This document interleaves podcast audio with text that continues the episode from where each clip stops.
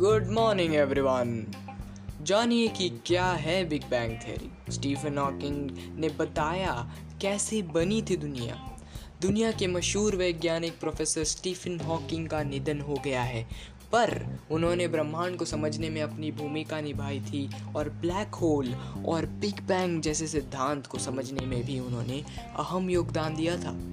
तो चलिए इस बात को जानते हैं, आखिर उन्होंने बिग बैंग थियोरी को कैसे समझाया?